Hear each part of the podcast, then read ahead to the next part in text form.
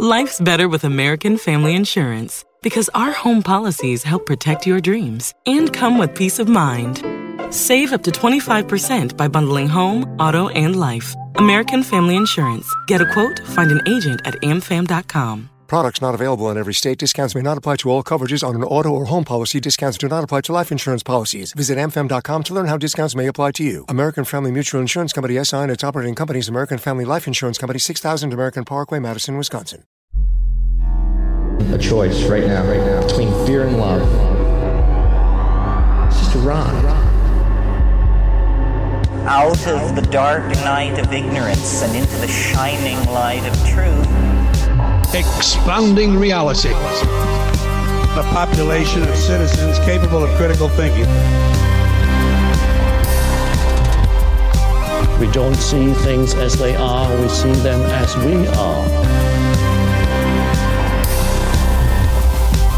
There's a, a level of reality where everything dissolves into a, an ocean of energy. We empower our experience by insisting on our authenticity. That's very profound. Very. Expanding reality.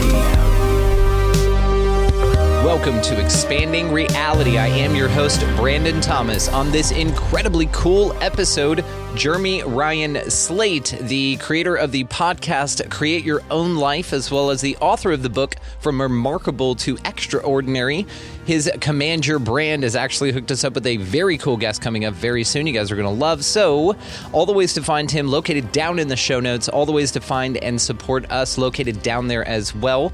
Stick around at the end here, guys, for some new affiliates that we have that we're very excited about. But in the meantime, and without any further ado, Jeremy Ryan Slate. Welcoming to the show, Jeremy Ryan Slate. Dude, you were awesome. Uh, your uh, assistant, Rebecca, reached out and we started talking about uh, getting another guest that we do have booked on. But then she and I started talking about you. I wanted to know more about your company, more about uh, who is sending uh, this incredible person my way. And here you are, my friend. So, uh, for my audience not too familiar with you, I'm going to be linking all the ways to find you in the show description down there. Guys, check those for sure. But for those not too familiar, if you don't mind, my friend, introduce yourself for those of the audience here. Yeah, uh, my name is Jeremy Slate. I'm the uh, co-founder and CEO of Command Your Brand. I've also hosted a podcast since 2014 called the Create Your Own Life Show and uh, we get in a lot of trouble. We talk about a lot of topics you're not supposed to touch um, because I think those are some of the most important ones in the world, man. Well, give me an example. What's uh, one of the topics that we're not supposed to touch? Touch the shit um, out of it here, dude. Okay, so we get into politics a lot, and it's it's interesting because I find myself to be more of like a like a moderate libertarian type, um, but at the same time, like I feel like the far left and the far right drive me insane and I want to have conversations that like matter to real people. So sometimes we're talking about like, you know, what things should we be talking about in schools or, you know, what things uh, should we be talking about in terms of the family? So it's like, I really want to dive into things that actually matter to real people. I'm just tired of all the bullshit of like, um, you know, this person's calling that person a name and that person's calling that person a name. Like it's not communication, man. And I think when you look at it, most people are somewhere in the middle and just want to get along. And, you know, those are the conversations I'm trying to have because they're what matter to people's real lives. Yeah, dude. We shake it up at the end of this thing. Every single episode ends with y'all just be good to one another. Like that's what it really is at the core. Yeah.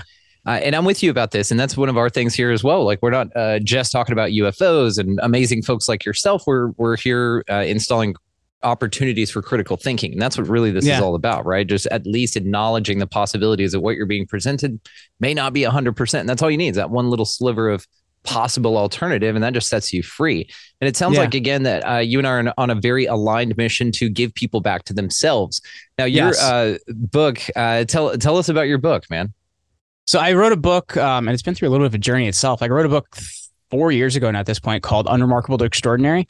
It was supposed to come out last year and then like i don't know if you've seen but like the publishing industry is kind of like a shitstorm right now. Um, that's why we started one. We founded our own publishing house. Yeah. Yeah so it's we'll like i know even for your next one. Okay, because I know even Scribe Media like collapsed last week, which which shocked the hell out of me because they're one of the bigger ones in like that kind of hybrid space. But our publisher on the day of like the book was coming out was like, so you know how people said they can't get your book this morning even though they bought it.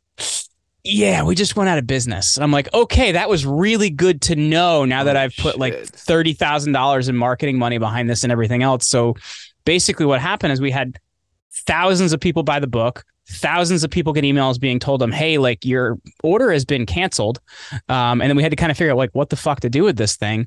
And um, basically, we tabled it for them. We reached out to another really great. It actually ended up being a better situation for us as we ended up hooking up with Morgan James Publishing, and um, this year it actually came out for real this time, and it's really about the idea of like I'm somebody that I don't know how to explain this, but like I think most personal development is bullshit and it's a, a, personal development book for people that hate personal development. You know like what is real life about? You know like what you know what are the things i learned from the former CIA director? Like what have i learned from a four-time indy 500 champion? Like what have i learned from somebody that's played in the world series and, and won a world series? Like because i think those things are real applicable in life and you can do them right? I, I think most people they're not at an awareness level yet to be able to look at things from more of a spiritual perspective. So they kind of need more of that, like, what can I do? Tell me what to do. And I think once you kind of get some success, you can get a little bit more connected. But I think for a lot of people, it's hard to do it off the bat, man. So like, I want to give people something you can do, repeat, and uh, really take action in, man.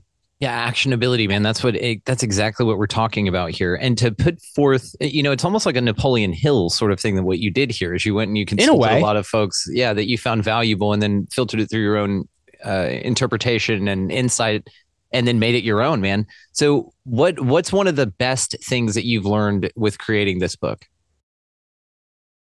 You know what's the, the the best thing that I learned, frankly, because I feel like too, when you put something together like that, there's also the experience of what you get out of it creating it. And my master's degree is in early Roman Empire propaganda. So like I wrote this whole hundred page thesis on like how Caesar Augustus convinced people he was God. So like my I, I use a lot of what my dad calls hundred dollar words. You know, so like the thing I had to learn was how to actually take those and actually put it in a way that it's like way other people can experience, right? I had to like learn how to write differently. So in putting this book together, I had to learn a whole new way of communicating and a whole new way of writing. So actually, what I ended up doing um, is I started the whole thing in Google Docs, and I used a lot of uh, transcriptions from episodes, which I put together and synthesized, brought in some voice notes and stuff like that, and it was a lot of gobbledygook, to be honest. So I had to learn how to take that and then make it into a narrative that's helpful. So frankly, I learned a big skill in like how to actually take very academic writing and turn it into something that can help people. So that's one part of it. The other part of it is is when you look at people that have done incredible things, there's really only like five or six things that they all do that are pretty close to the same. And I think when you when you look at it, it's they're willing to confront really, really, really fucking hard things. And I think most people will look at a situation and they'll go the opposite way or they'll want to sit and drink a beer on their couch whatever it may be. But i'm i'm talking about when people look at that and they say that is scary as hell. I'm going to sit here and think about it for a second and i'm going to go for it because i'm going to come out the other side better. So there's just there's so much that you can really learn from that and apply in your life. Um, so you know like i got a t- ton out of it as a writer but at the same time i think there's some incredible stuff that people can actually use in their everyday life Give me your number one thing. Folks are going to be listening to this going, okay, yeah. I need an actionable takeaway. G- give us a number one that folks can start right now. That's really hard because there's so many. I, can I, I, give you a couple? Is that yeah, okay? Please, like, yeah, don't limit okay. yourself. I just, you know, one is a minimum, one or better, right? Okay. So I'm, a, so first of all, I'm a big believer in our education system right now is one of the worst crimes on humanity ever committed. Um, and the reason I say that is let's look at like the most MBAs are actually employed by the US government. That should teach you something. Um, so like I just think a college education isn't as valuable as we want to make it, right? Like I come from two very blue collar parents where my dad didn't finish high school. He later went back and got his GED. So for them, like they really sold me the dream of like you need a college degree because they had been sold the dream of you need a college degree. And I think there's not a ton of value in that anymore unless you're a doctor or a lawyer or something like that. So the thing I think is is really valuable is finding an apprenticeship. And what I mean by that is not like an internship or something like that, an apprenticeship. If you want to go into, a career or you want to make a change or you want to do something different, find somebody that's really, really good at that thing and work for them for a little bit, maybe for free, because you will gain so much experience, so much insight. And the other part about it is you may find just what I found when I was teaching high school like, fuck, what am I doing here? I don't want to do this. Because I think there's just so much value in that. We've lost the idea of apprenticeships and what that means. And I would love to see the school system kind of get torn up in the future, add an apprenticeship right after high school, which should only be two years anyway. And then people decide if they need to go to college or whatever it may be. So that's one thing is I think finding somebody that has what you want, either working with them or for them for a period of time. I think there's so much value in that. The other thing I would say as well um, is just going back to the idea of adversity is figuring out what the hard things you're doing that you could be doing in your life and confronting them. Because a lot of times when you look at it like a blacksmith's furnace, you throw metal into a blacksmith's furnace and after some hammering and other things, it comes out very different. And I think that's how we need to approach difficult things in our life. Um, one of the single hardest things that ever happened to me um, in 2012, my mom ended up having a really bad stroke. Um, I was the person that found her, and it was just a really difficult situation. It made me look at my life. It made me look at like what I was doing as a career, and I'm like, well, fuck, man, I don't want to be here. And I ended up going from there to trying a bunch of different businesses that didn't work before I founded this agency in 2016. So like for me, there's so much opportunity in adversity if you're willing to embrace it figure out what you can get out of it and how you can become better. It's it's wild because I find out so much of what I've learned is viewpoints and how you see the world. Eh, it, you know what I mean? Like how 100%. you see the world, right? Like I'll, you, I'll give you the example of two different people that approach the same place, same city. One person approaches a city and said, "Fuck this place, man. These people. I don't want to be here." And da da da. He gets robbed. Somebody takes his car. Like you know what I mean? Like all these terrible things happen to him. Other guy approaches the same city and he goes, man, this place is great. I love this place. Gets a free lunch, makes a couple friends, somebody gives him money out of nowhere. Your viewpoints have so much to do with the reality you create for yourself. And you are doing yourself a disservice if you have the incorrect viewpoint. That, that's at least my experience.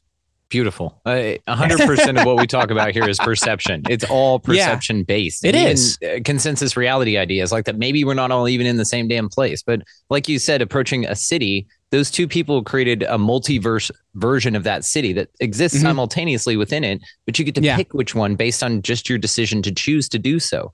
It's a fascinating perspective, dude, and we love it here. And I love what you said also. Well, you get what you put your attention on as well, right? Like, so if you decide something is, there's a, uh, you know, whether you're right or wrong, you're going to make it that way, right? So I think, it, it, yeah, anyway. Dude, you nailed it. We have a, uh, our nephew uh, comes and stays with his wife and I have a 12 acre ranch out here. And so when we go out and I get the, you know, T post slammer, I don't know if you've ever slammed a T post in hard Texas dirt, but you learn some new I, I did, right? but I had my finger in it. So that oh, was I, I, luckily I, I don't know how I didn't get stitches. We have, we have six acres here, so it's like oh. I I yeah. Okay. So you know, and so we have this teenager, uh, you know, kid that comes out here for the summers, and then uh, I'll grab that thing or grab some stuff and say, "All right, let's go outside." You know, put on something you don't mind throwing away or whatever.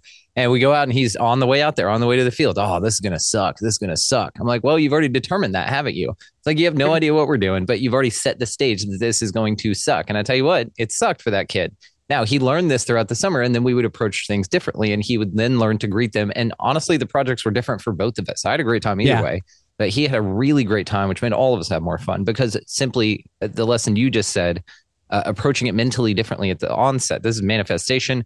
There's a, there's a wonderful study that was done with the basketball players who just sat there and were told to visualize shooting. That it's 75% better than the ones that actually physically did so. That actually mm-hmm. physically mm-hmm. practied. It's powerful, dude. And I love what you said also about uh, feedback, not failure. That's absolutely yeah. right. Yeah, we resonate just crazy with that, dude. I've been a com- so I'm I'm not anymore in my I'm I turned 36 last week, so I'm closing on Happy 40. Birthday. But my but thank you. But in my third in my 20s, I was a competitive power lifter. So you know I'm five six. I was 215 at that point. I'm I'm 180 now, so I've lost a lot of weight. But one of the big things I did before every lift was close my eyes and visualize it. And you would be surprised how much easier that rep is when you open your open your eyes and do it than when you've closed your eyes and seen yourself do it. Do you know what I mean? Like because oh, yeah. a lot of times people are grabbing that bar and thinking, "All right, can I do this one?" Yep. Whereas you're like, "No, I just did it." You know what I mean? So it's that viewpoint and that looking at it as a done really does change things. So this is scalable too because uh, we have the same uh, mode on here, dude. We're just going to be yes anding each other this whole time. Yeah, that so, sounds good to me. I, this is scalable as well because then you can apply this to anything in life. You can apply this to opportunity, seeing things all around you that are to your benefit, and then they manifest as such, dude. But like you said, the visualization part of this is crucial. It's absolutely crucial. Mm-hmm. What about? Uh, I'm very curious about channeling adversity because this is one of the things when it pops up. We're all, you know, we uh, talk about the uh, concept of alchemy here, very much so about alchemizing the energies in front of you, and it sounds like that you're on the same channel as well. So tell us about channeling adversity from your perspective. So, and you said something too that I want to make a point on in a couple minutes. So I don't want to. I, I I have a bookmark on that, so remind me. Okay. Um, but like when when I look at it, um, like like here, here's an example. Like I don't know if you do you follow football at all or no. No. Okay. Um, so this is maybe a bad example, but it may uh, not. Tom I'm Bra- familiar enough. Go ahead. Tom Brady just retired, and and if you look at statistically, he is the greatest quarterback to ever play. Right. So his senior year of high school, he barely starts. Right. He's barely a starting quarterback. He goes to college. He uh, gets uh, recruited to Michigan. The coach that recruits him leaves and you know never coaches him. So then for three years he has to complete to compete to play. His senior year, they're like, "You're the starter, dude. You got this. You're going to be the starting quarterback." So then the coach Lloyd Carr brings in this other starting quarterback, and he goes, "You know what? You're only going to start half the games." So then he gets in the NFL. He's drafted in the sixth round, which is really late. Barely gets drafted. Only plays because the quarterback ahead of him literally almost dies in the field. And he then, when he gets that opportunity, becomes the greatest quarterback of all time. Now, why is that important? Because he had to watch more film, he had to think faster, he had to learn better because he's slow. He can't throw the ball very far. So he had to learn all of these soft skills that people usually don't develop, right? The worst thing that can happen to a lot of football players is being a number one overall pick because everybody told you your whole life you're the best. Mm. Everybody told you how great you are. You've never really had to work that hard because you've had natural talent. And when you become a professional, everybody's good, right? Everybody was an all star somewhere. So when you get to that level, and this is when business and life and whatever it may be, when you get to that le- to the top level, the things that matter most are soft skills. And adversity and getting through it actually builds those soft skills, right? Like how you treat other people, what your mindset is, how you approach things. And it's the people that pay attention to those soft skills that become the best because everybody can be the best at the top. But if you are thinking differently, looking at things correctly, and develop those skills, you're really going to stand out. That, that, that's at least my viewpoint. That those, it's that half a percent better that you have to be in anything that most people are never really going to develop unless they're forced through something difficult to build those soft skills. Dude, you nailed it with this. I'm going to ask you to pull that bookmark back up, but I want to comment on this before I do. Uh, so you you've absolutely nailed it with this, and the same thing with trees. We've talked about this on the show quite a bit. Or any plants, like if you grow them in a greenhouse environment where it's perfect, they're pampered, they've got like perhaps I don't know classical music playing or something like that that it's different. They'll they'll live, but they won't thrive. You know what I mean? Yeah. You won't see their full, full potential. You'll see just a, a shitty copy of it. And uh, but wind and adversity and putting fans in that same greenhouse or exposing them to the elements and letting them get a good storm or animals pooping on them and rubbing on them and breaking branches and shit off. This is how you strengthen that by really digging those roots down. And it's the same uh, mentality with what you're talking about here, dude.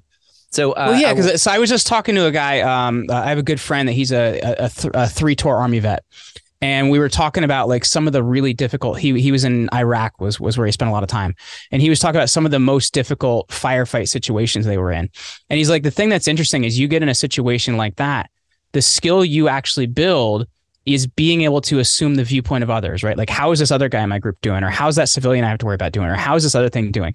But you're not forced to develop that unless you're in a situation where everybody's going to die if you don't make the right decision. Right. And I think that is the true value in adversity. Damn. I mean, and it's it, it is because the cost is greater at that point. You know, it's more than just your ego or anything else. You know, you take yeah. it much more seriously. All right, I'm uh, tapping into your bookmark here. Go ahead and pull it. Let's hear it. So you were talking about your nephew and working on the farm.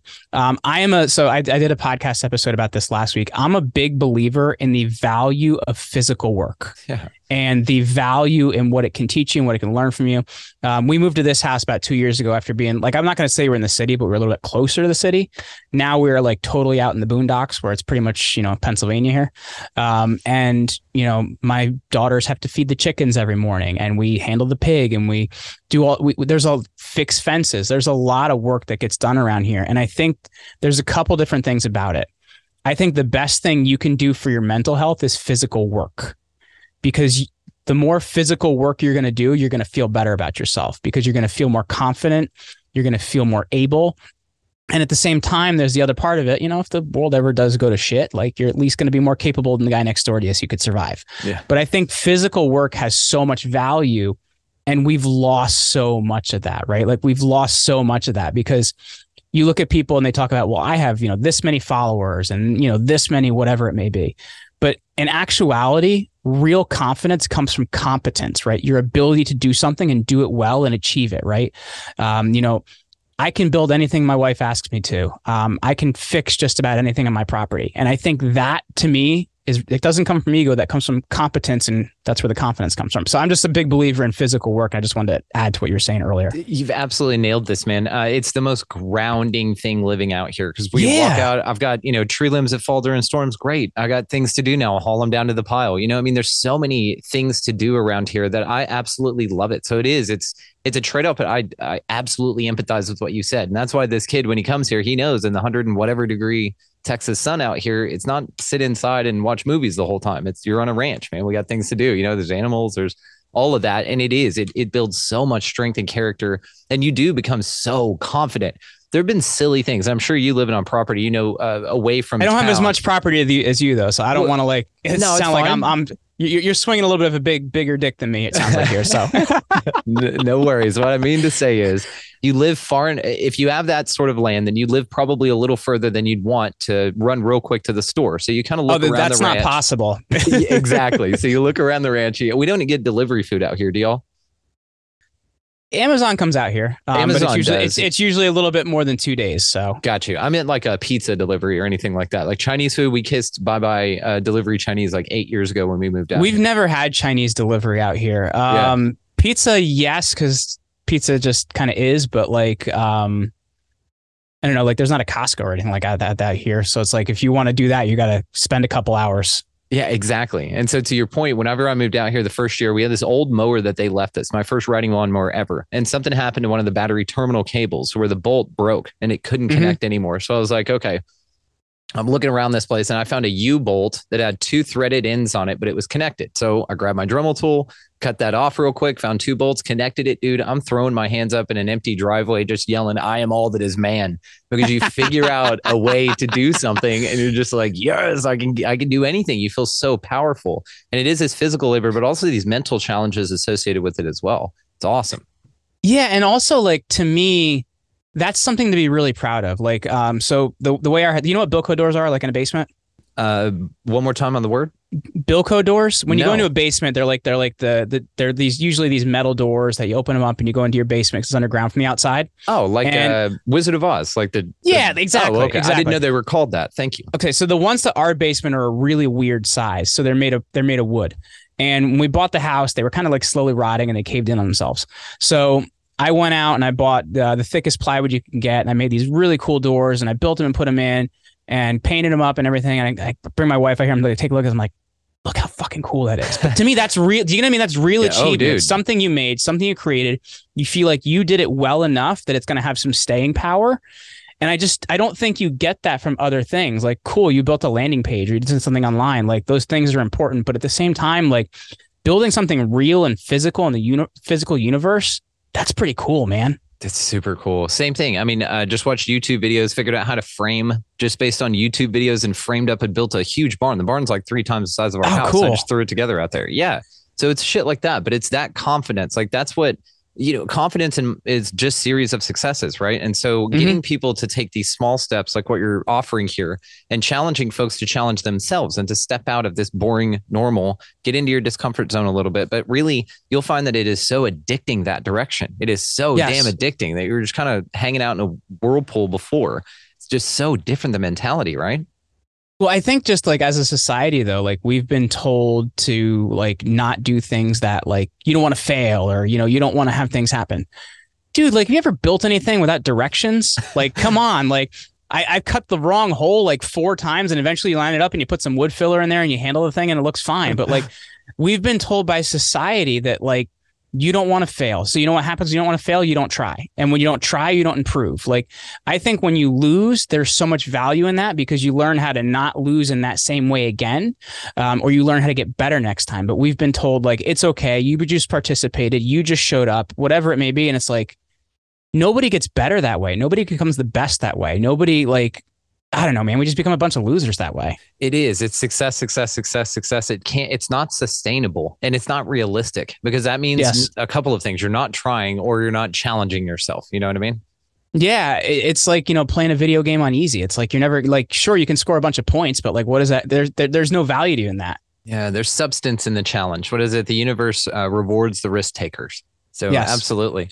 So, I want to talk to you about passion. What's your uh, theory on passion?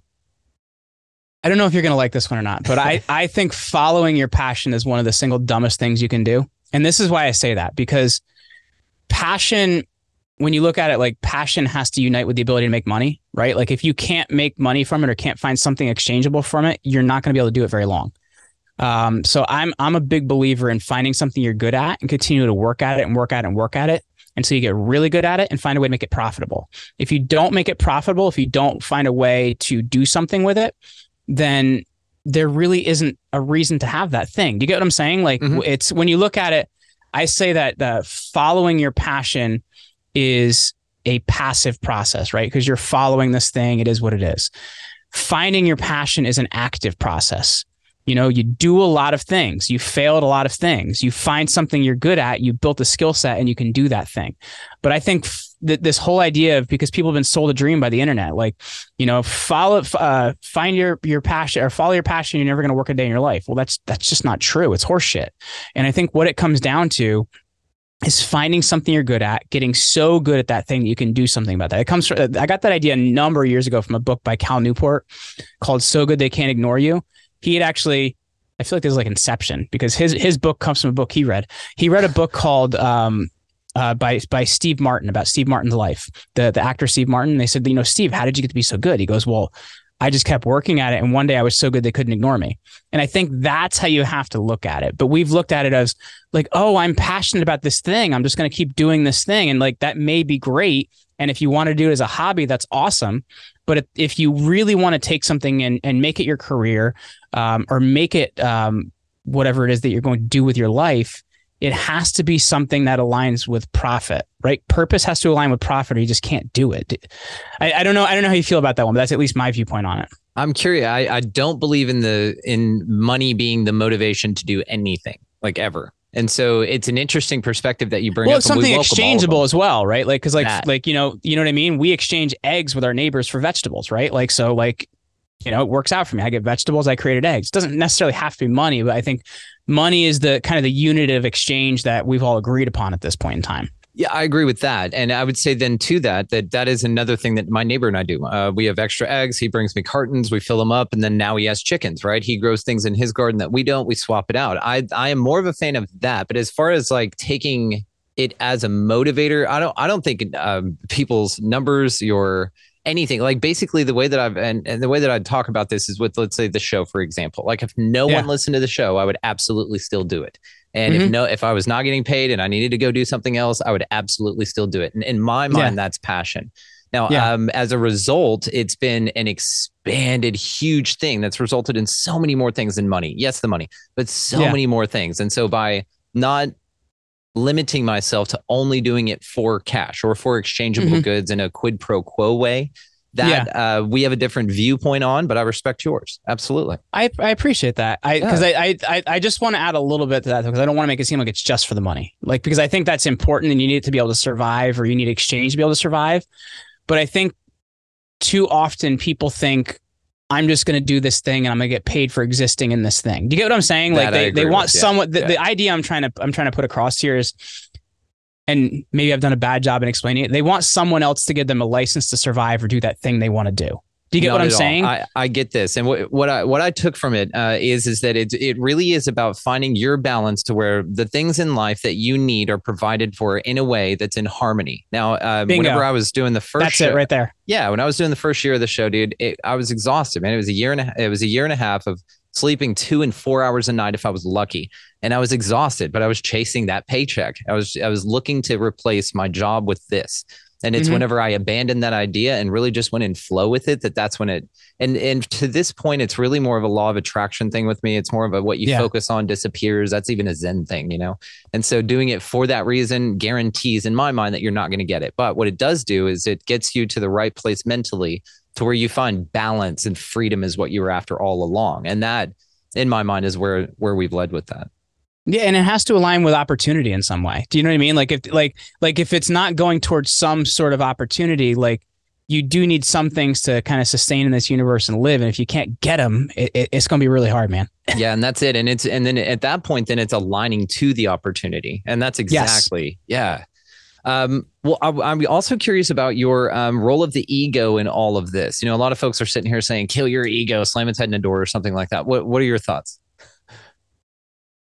You know, here here's I I, I think the tough thing about this is so I was raised like very, very Christian. And like, um, I also like, I went to school for theology and everything else.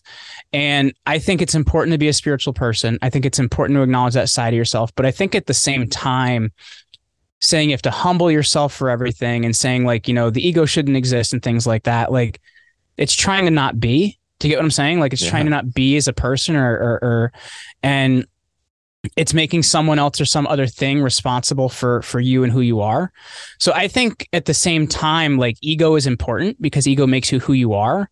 But at the same time you have to check it a certain extent because you shouldn't be a dick to everybody. Do you get what i'm saying? Like yeah, I guess, so yeah. it's like to, to, if you don't have an ego you know like you know it's ego as i am. And if you don't have it you, you can't you, you aren't really being in some ways. So i think it's important to to kind of look at that but also realize like how am I treating others? How am I getting along? And am I am I granting the right to others to be, right? Because you can have an ego and you can be who you are if you're granting others the right to be and exist. And I think far too often we see this, I think, especially in politics, right? Like, like you don't get to be president or senator or whatever it may be by not being so full of yourself. It's incredible. And I think when you get to that level, you start squashing others' ability to be. So you have to kind of look at like, ego is who I am, right? But when I'm taking that, am I becoming a jerk because of that? And am I not granting others the ability to be and be who they are? Um, I hope that doesn't sound way too esoteric, but like that's that's kind of my viewpoint on how I look at that. Brother, I'm not sure we're all living in the same reality, and we talk about it all the time. you go as esoteric as you'd like, man. And now I'm just curious: uh, how did Caesar convince people that he was a god? Your your thesis. And uh, okay, way, this is pretty written. I had this written down to ask you about, by the way, because I've never heard of a master's in early Roman Empire propaganda. Because again, the the fact that you're so aware that they were bullshitting everyone is something that you majored in. I think that that's amazing. Please continue. So I've read this um this like really obscure article. Uh, it was by this um this priest named uh, Father Cuthbert Laity. It was written like 1902 or something like that. And this article is like so after the Battle of Actium, Actium is where um, Augustus and Mark Antony face off, and uh, Augustus beats him. he's like, "Yeah, I'm the man now. I'm gonna go be an emperor." Um, so like after winning that, he goes to Alexandria, which is where um, the mummified body of Alexander the Great was as a sarcophagus there for people to kind of like worship. So he goes to to Alexandria. He bows down before the sarcophagus of Alexander and prays. I was like, well, that's weird because Romans have their own gods. I'm like, and it, it doesn't have anything to do with Alexander the Great. I'm like, that's really strange. So I did a lot of research on that. And what I noticed is there was a lot of Augustus after that point in his life. Augustus up to that point was Gaius Octavius. There was a lot of up to that point and after that point, he starts positioning himself as the new Alexander. I was like, wow, that's really interesting. So he's like, if these people are praying to this guy, then I can figure out how to get them to pray to me. Then I've transcended to become God. Because you have to understand about about Alexander the Great in history. He's a very, very interesting character from the perspective of he's this Macedonian Greek that goes and conquers Babylon. And he observed a lot why he did this. Um, the Babylonian emperor, there was um, a, a I hope this isn't too much for you because it's like it's this is this is some deep stuff. Oh, uh, but to like understand it, you need the full concept. So when you worship the Babylonian emperor who was seen as a god, you did something called proskynesis. And that's not the idea of just kneeling in front of somebody, that you lay your entire body on the floor in front of them because they are so holy you can't even stand up to them. So Alexander's like, I'm going to make everybody do that in front of me. So he adopted this from Babylon where he had all these people do proskynesis in front of him, bow on the ground in front of him. And then a couple years down the road, they conquer Egypt and the Egyptian ruler the pharaoh is seen as a god. So um, he goes to the um, oracle at Zeus Ammon, which is uh, in a part of Egypt, and because the pharaoh as the son of God, he walks in and the oracle greets him as greetings, son of God. And he's like, oh, son of God, I like that. So he lives his whole life then from that point, like, you know, I'm having people bow in front of me. I'm God. And he looks for a lot of these different like this different imagery, right? Because imagery has so much power. So he uses this imagery. So C- Caesar is very, or Caesar Augustus is very aware of this because he had watched this competition in his life between his adopted father, Julius Caesar, and Pompey the Great. And because what's really important to worship is people can't just worship you because they fear you, they have to love you. And that's what Pompey did differently than Caesar. Caesar, um, like Romans had always found a way to connect themselves to like their gods as like, you know, like, hey, I'm I'm descended from the goddess Venus, right? Like, no, you're not, but they they think you are. So Caesar had connected himself to to um to the goddess Venus through Venus Victrix or Venus of Victory. And people were like, he was trying to use this to show people that he was spirit. He was he was like this godly figure, and they're kind of like, I don't believe that. That seems pretty obscure. And then you have Pompey on the other side of it because these two guys were competing for who's more popular. Who's like, I'm the new Alexander. I conquered Europe. I conquered Africa. I conquered this. I conquered that. So people were having parades for Pompey. They were bowing down in front of Pompey because they loved him and he positioned himself as Alexander. So then when Caesar kills Pompey, Caesar eventually gets killed by the by the Roman people, and then when Augustus becomes a ruler, he goes, "Okay, I've observed this. I need to be Alexander." So he spends the next 80 years of his life creating imagery around worshiping Alexander and how it connects to him. And then every Roman emperor for the next 400 years after them does the same thing. So that's where it comes from. Damn. well, I mean, it's so interesting because it's, I guess the horseshit just continues. And especially with the Caesars. Have you heard of Caesar Borgia? Cesare.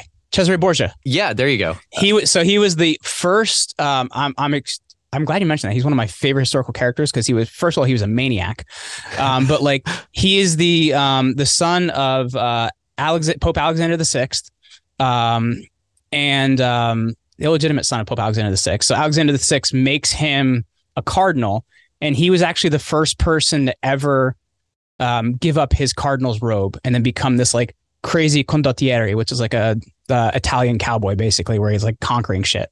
Awesome. Yeah, so I'm I'm very aware, aware of Cesare Borgia. but wasn't he the guy that had his son painted to look like Jesus? And this is where we get yes. the image of Jesus, but it was to deify himself. Because by, so, by proxy, oh, if my son's Jesus and this is the image, you know, that everybody's yes. given, then I'm God. Yes. So so Alexander the Sixth, Rodrigo Borgia, um, then he at that time he has all the painters uh, painting his son Cesare in the imagery of Christ. So the blonde hair, blue eyed Christ that, you know, has the hair and everything like you've seen, like up until that point, that wasn't the imagery.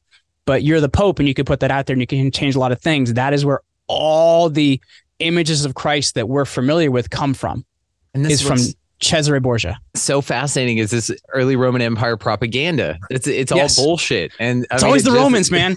God but it's it's done so much. Now damage or help or whatever is subjective right? But it's just yeah. done so much that it's just it's just fascinating to me dude so thank you for walking us through that honestly. That was yeah. fascinating. I'm grateful Yeah, I, I, I, appreciate you letting me get a little on the weeds in that one because I don't usually. So, well, let's get a little on the weeds with the rest of the time we have here. Anyhow, uh, I want to know what your thoughts are on aliens and stuff. I mean, we're seeing them rolled out in the news right now. There's all these things coming out, and um, a lot of military officers being paraded around on camera yeah. telling you that they're they're hearing that they're a threat. I'm just curious what your thoughts are.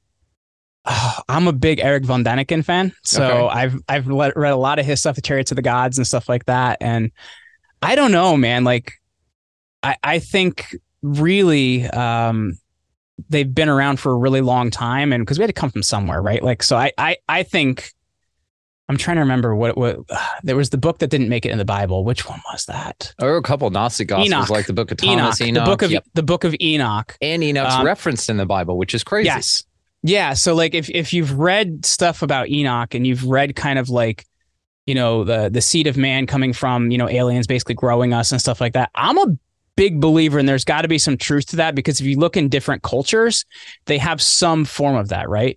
It's even if you look at um oh, what is that that story? The the story that's the same as noah's ark but it's babylonian. Um it gilgamesh, gilgamesh, the epic of yeah. gilgamesh.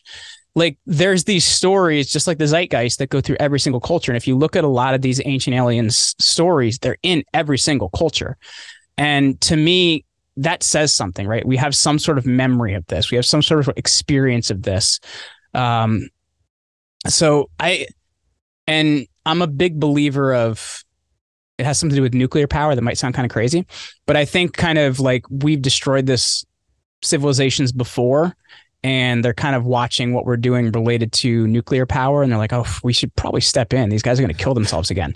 You know what i mean? I, Yeah, that might sound crazy each other. No, it's not yeah like it crazy, might, that might sound crazy but there's to, to me I, I think it has something to do with you know they set this whole place up um and you know maybe or maybe not they were getting resources from it or whatever but like i think we're starting to see some stuff because they're a little f- afraid we're going to blow stuff up and that's at least my opinion Yeah, Salas, the dude that was on base whenever all the nukes were being turned off, you know, he says that uh, the aliens or whatever they are kind of look at us like uh, they we've with nukes like they've given matches to children you know like we should not Yes. have them. And so a lot of contactees say this as well that they come back with these reports exactly what you've intuited here that we shouldn't be dicking with that kind of stuff because yeah we can't look at what we do to ourselves but also maybe that has a power that reaches into their dimension. We've heard about this as well.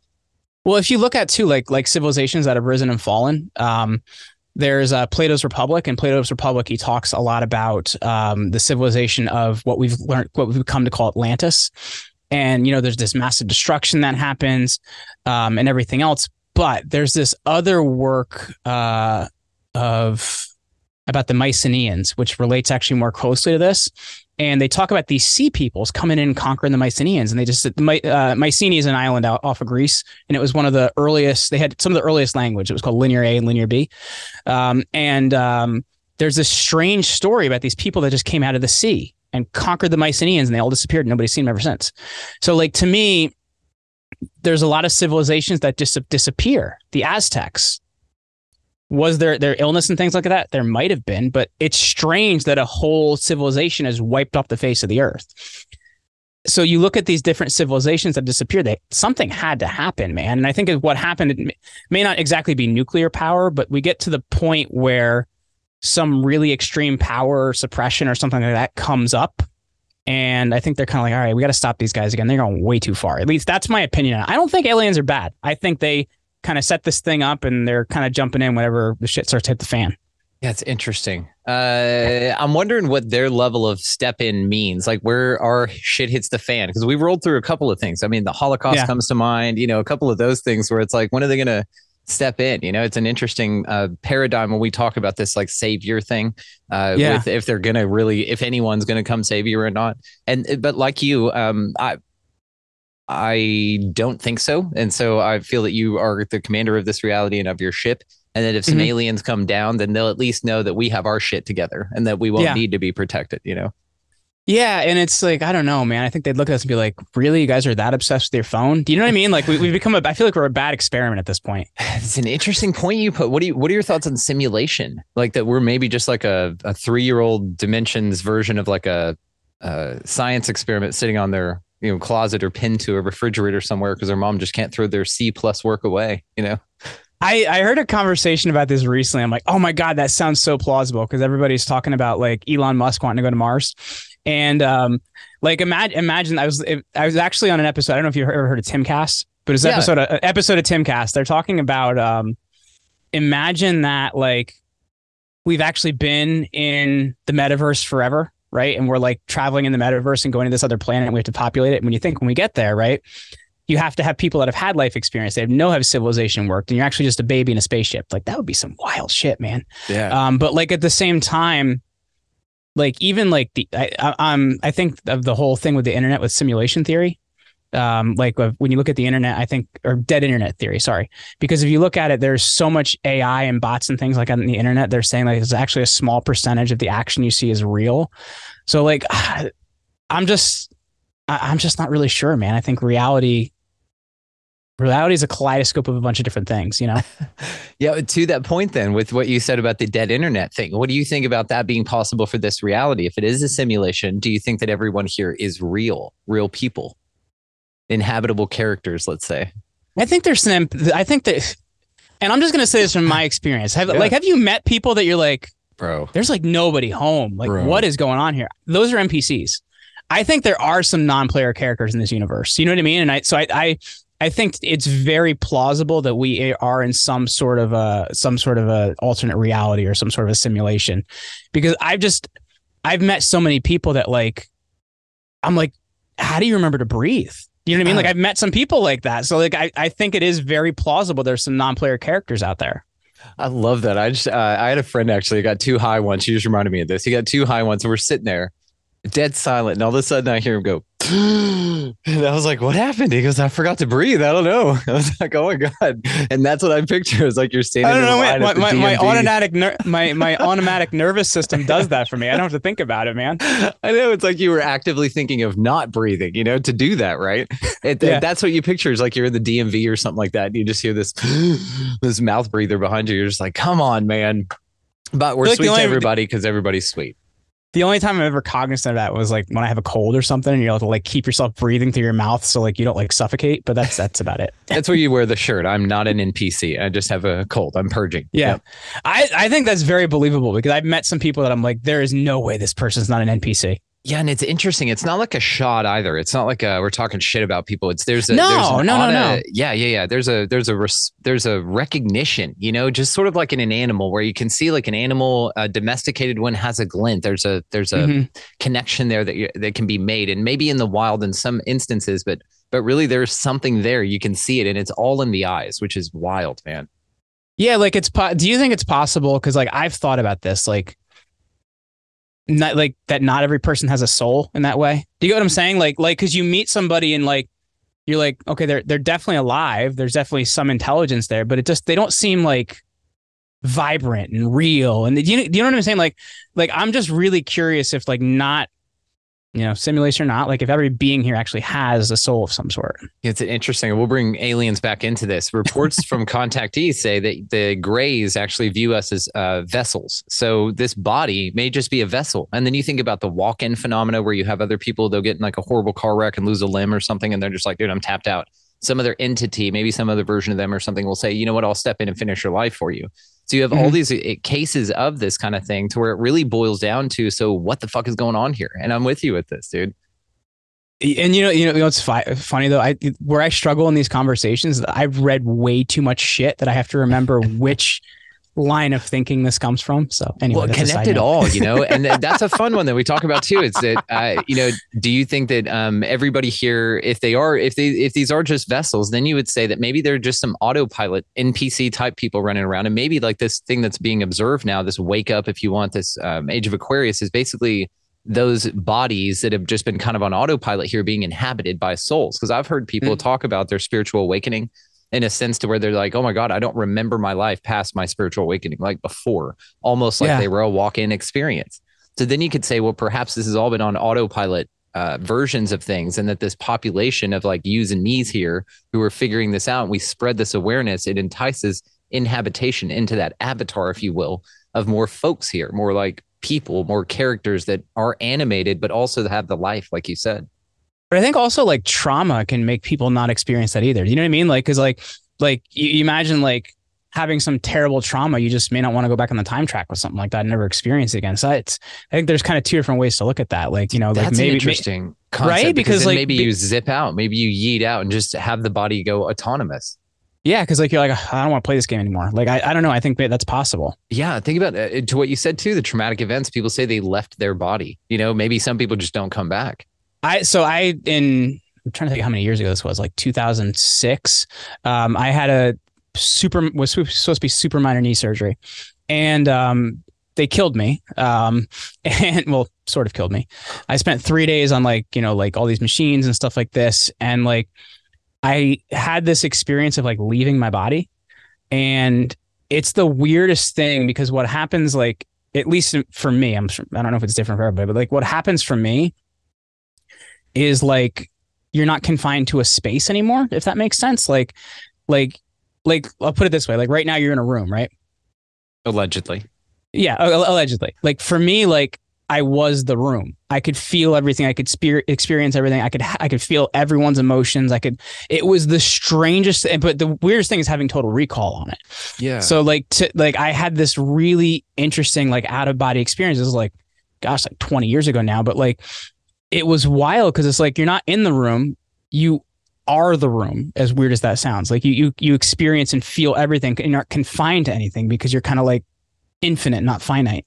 yeah. What's interesting so did you go beyond the room or just the room?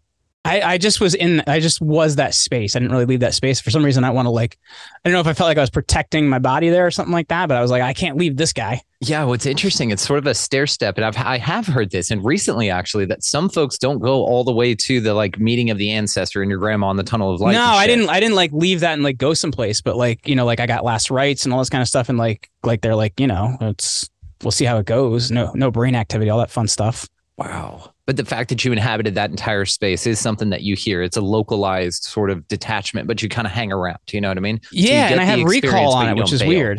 Yeah, I have recall on it, which is weird because it's like I'm I'm not ready to go anywhere yet. So like I'll just kind of hang out here or like whoa, like what's that happening? You know, you know what I mean? It's like you can kind of you can feel everything, like not just your emotions, but also other people's, which is really interesting. How did that change your perspective?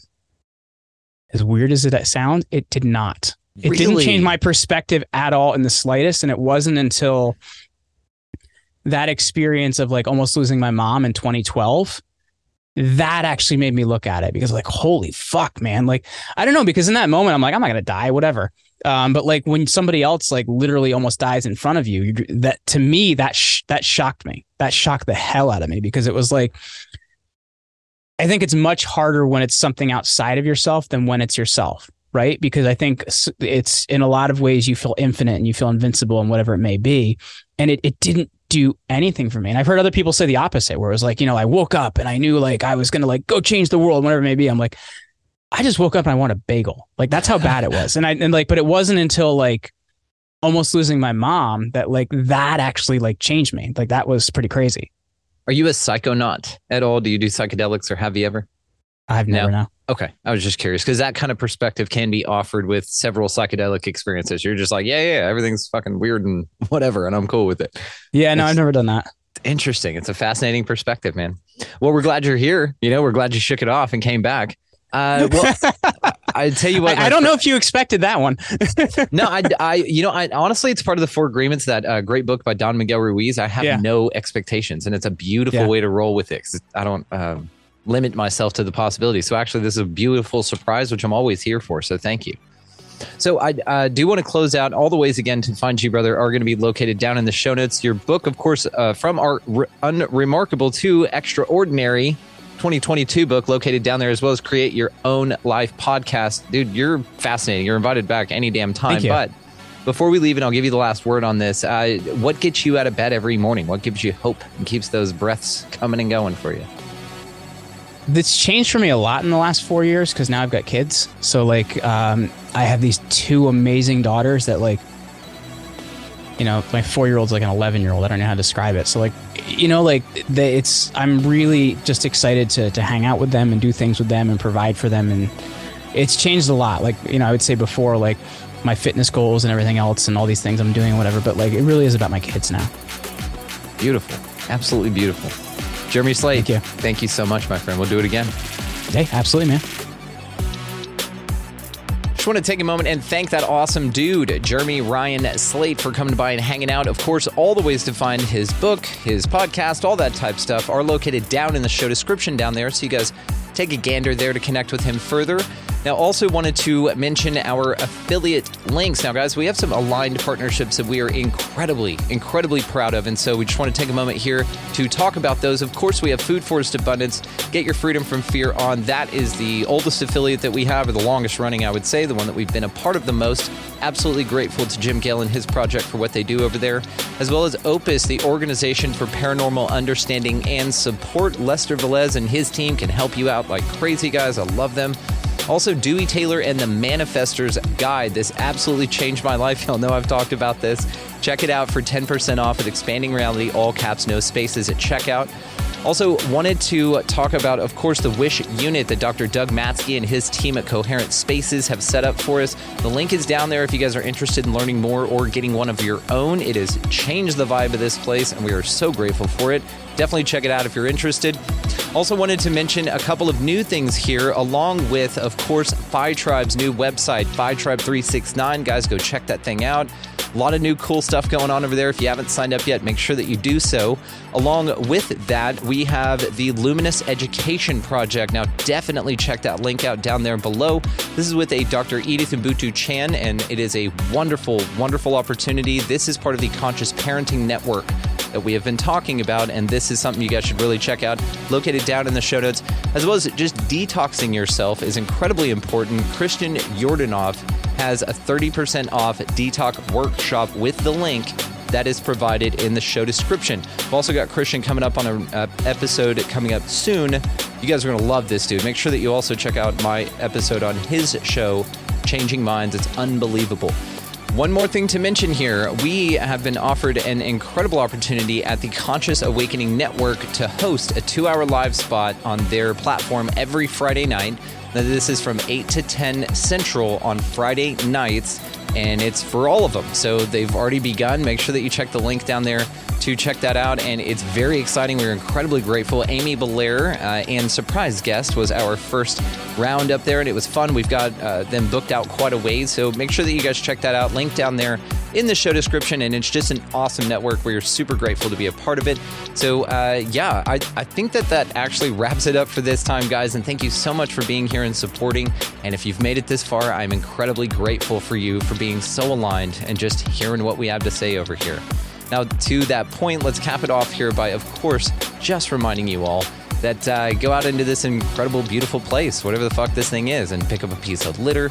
Maybe, you know, be nice to everybody that you come across. Uh, go ahead and buy somebody in line around you a coffee or a meal, something like that. It goes a you know small way out of your pocket, but a massive way into the ripple effect there.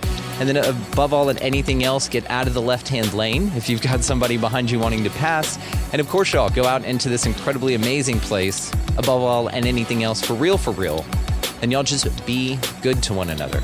Thank you so much for watching, listening, engaging, participating, and just being the coolest deliberate creators out there. We love y'all. We'll see you next time.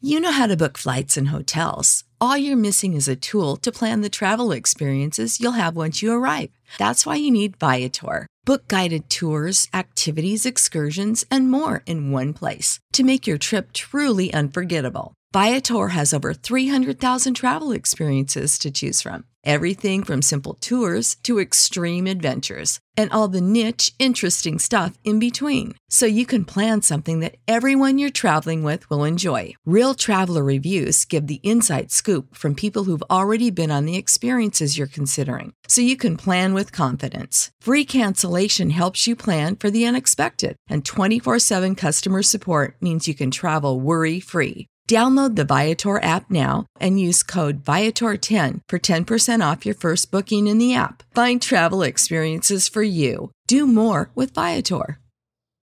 Without the ones like you, who work tirelessly to keep things running, everything would suddenly stop.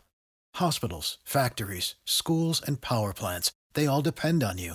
No matter the weather, emergency, or time of day, you're the ones who get it done. At Grainger, we're here for you with professional grade industrial supplies. Count on real time product availability and fast delivery. Call clickgrainger.com or just stop by. Grainger for the ones who get it done.